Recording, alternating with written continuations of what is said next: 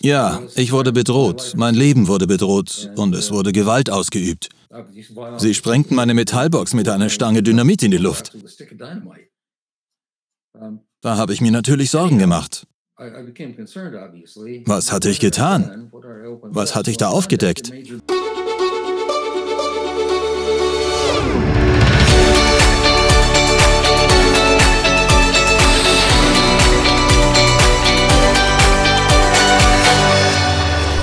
Willkommen zurück bei Exo Magazin TV, dem Magazin für Freigeister.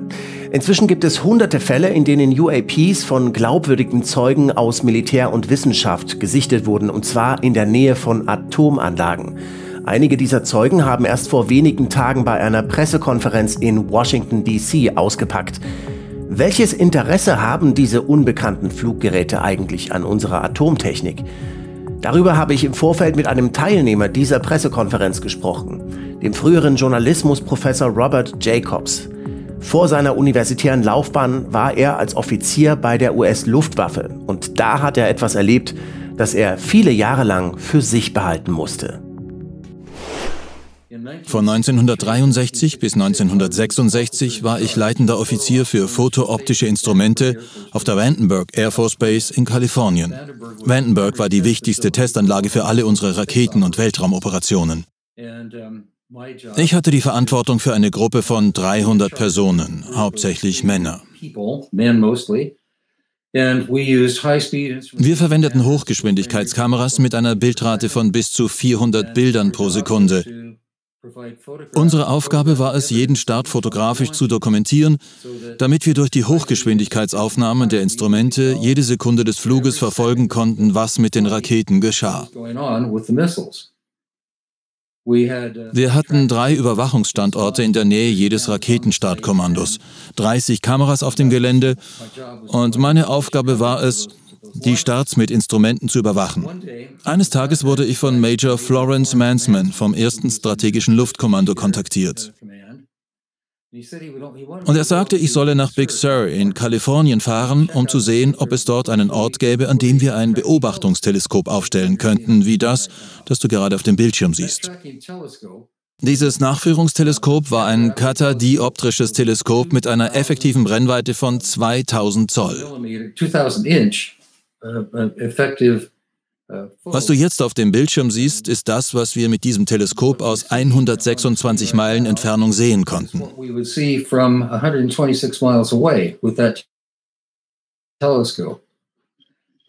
Denn diese Rakete wurde ins All geschossen, um einen Atomtest mit mehreren Trägern und einem Dummy-Sprengstoff zu erproben. Multiple Reentry Vehicle uh, Nuclear Test Sie war auf dem Weg zum Eniwetak Atoll und kurz nach dem Start konnten wir sie von Big Sur aus beobachten.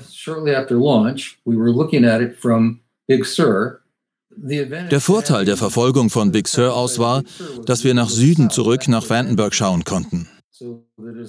Wenn die Rakete also in der Nähe des Eniwetak Atolls einschlug, konnten wir die Seitenansicht der Rakete sehen.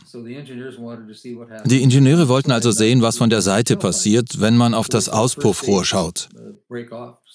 Wir sahen also, wie die erste Stufe abbrach, dann die zweite, dann eine weitere und dann flog der Atomsprengkopf in seiner Hülle in den Suborbit, also in den Weltraum, und zwar mit etwa 8000 Meilen pro Stunde, mit der Maßgabe, sein Ziel in der Eniwetok-Lagune zu treffen. Während des Fluges konnten wir durch dieses riesige Teleskop sehen, wie sich der vordere Kegel öffnete. Wir konnten sehen, wie die Attrappe des Atomsprengkopfes herauskam. Wir konnten die Aluminiumdüppel sehen, die als Köder für die Russen dienen sollten. Und aus der gleichen Richtung, in die wir flogen, kam ein Objekt ins Bild. Es war ein kreisförmiges Objekt, das zu unserem Gefechtskopf flog und einen Lichtstrahl darauf abfeuerte.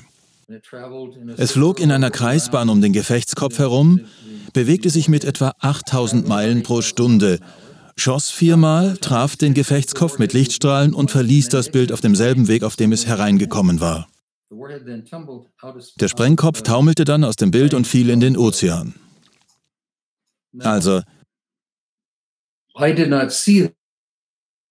Ich habe das von der Seite nicht gesehen, weil das Teleskop auf dieser Seite eine Bild-Ortikon-Fernsehröhre aufnahm, eine große runde Fernsehröhre. Wir hatten eine 35 mm Kamera auf diese Röhre gerichtet, als wir den Film vom Bild-Ortikon aufnahmen, also konnten wir es vor Ort nicht sehen. Als ich zwei Tage nach dem Start zur Basis zurückkehrte, wurde ich in das Büro von Major Mansman gerufen. Ich betrat das Büro und sah dort zwei Männer in Zivilkleidung. Da war Major Mansman und ein Filmprojektor stand auf einem Tisch in seinem Büro und zeigte auf die Leinwand. Das da ist Major Mansman, ein Bild von Florence Mansman. Er ist jetzt verstorben. Er war ein wunderbarer Offizier und ein amerikanischer Held. Die beiden im Büro standen dort und es gab einen Filmprojektor. Und Major Mansman sagte, Lieutenants, setzen Sie sich und schauen Sie sich das an. Er schaltete den Projektor ein und auf der Leinwand sah ich nun, ja, das Bild, das wir von Big Sur aus aufgenommen hatten. Aber als der Filmprojektor weiterlief, geschah gegen Ende des Films etwas, das meine Sicht auf den Weltraum, die Erde, ja sogar auf das Universum völlig veränderte. Ich sah das, was ich beschrieben habe. Diese fliegende Untertasse flog ins Bild, traf unsere Atomsprengkopfattrappe, schleuderte sie ins Meer und flog dann wieder hinaus. Major Mansman fragte, habt ihr da oben Quatsch gemacht? Und ich sagte, nein, Sir. Er sagte, was ist das dann? Und ich sagte, sieht so aus, als hätten wir ein UFO. Major Mansman nahm mich daraufhin zur Seite und sagte, das dürfen Sie nie wieder sagen, sprechen Sie nie wieder davon. Denn Tatsache ist, dass das nie passiert ist. Er sagte, muss ich Sie daran erinnern, wie schwerwiegend ein Sicherheitsverstoß ist? Ich sagte, nein, Sir. Und er sagte, gut, und begleitete mich zur Tür. Die beiden Männer in Zivil standen auf und sahen mich an. Major Mansman sagte, Lieutenant, wenn Sie jemals gefoltert werden oder irgendwelche körperlichen Schäden erleiden, und wenn Sie etwas sagen müssen, dann sagen Sie einfach, dass es sich um Laser-Tracking gehandelt hat. Schönen Tag noch. Und ich ging. 17 Jahre lang behielt Robert Jacobs den Vorfall für sich. Und als er dann doch auspackte, da bekam er Drohanrufe. Doch dabei blieb es leider nicht, denn bald danach musste er selbst unheimliche Begegnungen der dritten Art erleben, die bis heute andauern. Was ist da eigentlich los? Das und mehr erfahrt ihr im vollständigen Interview mit Professor Jacobs auf Deutsch und Englisch ab sofort bei uns auf Exo Magazin TV. Schaut mal rein. Für einen kleinen Jahresbeitrag könnt ihr euch dort hunderte exklusive Interviews und Filme anschauen, die es nirgendwo sonst gibt. Übrigens reden wir in dem Interview auch über eine ganz bestimmte Erfahrung, die ich selbst auch ständig mache. Und wer von euch hat das eigentlich auch schon mal erlebt? Das würde mich interessieren. Bitte schreibt es mir per E-Mail oder über das Kontaktformular auf Exomagazin TV, wenn ihr auch diese Erfahrung macht. Wir sehen uns. Bis bald. Ciao.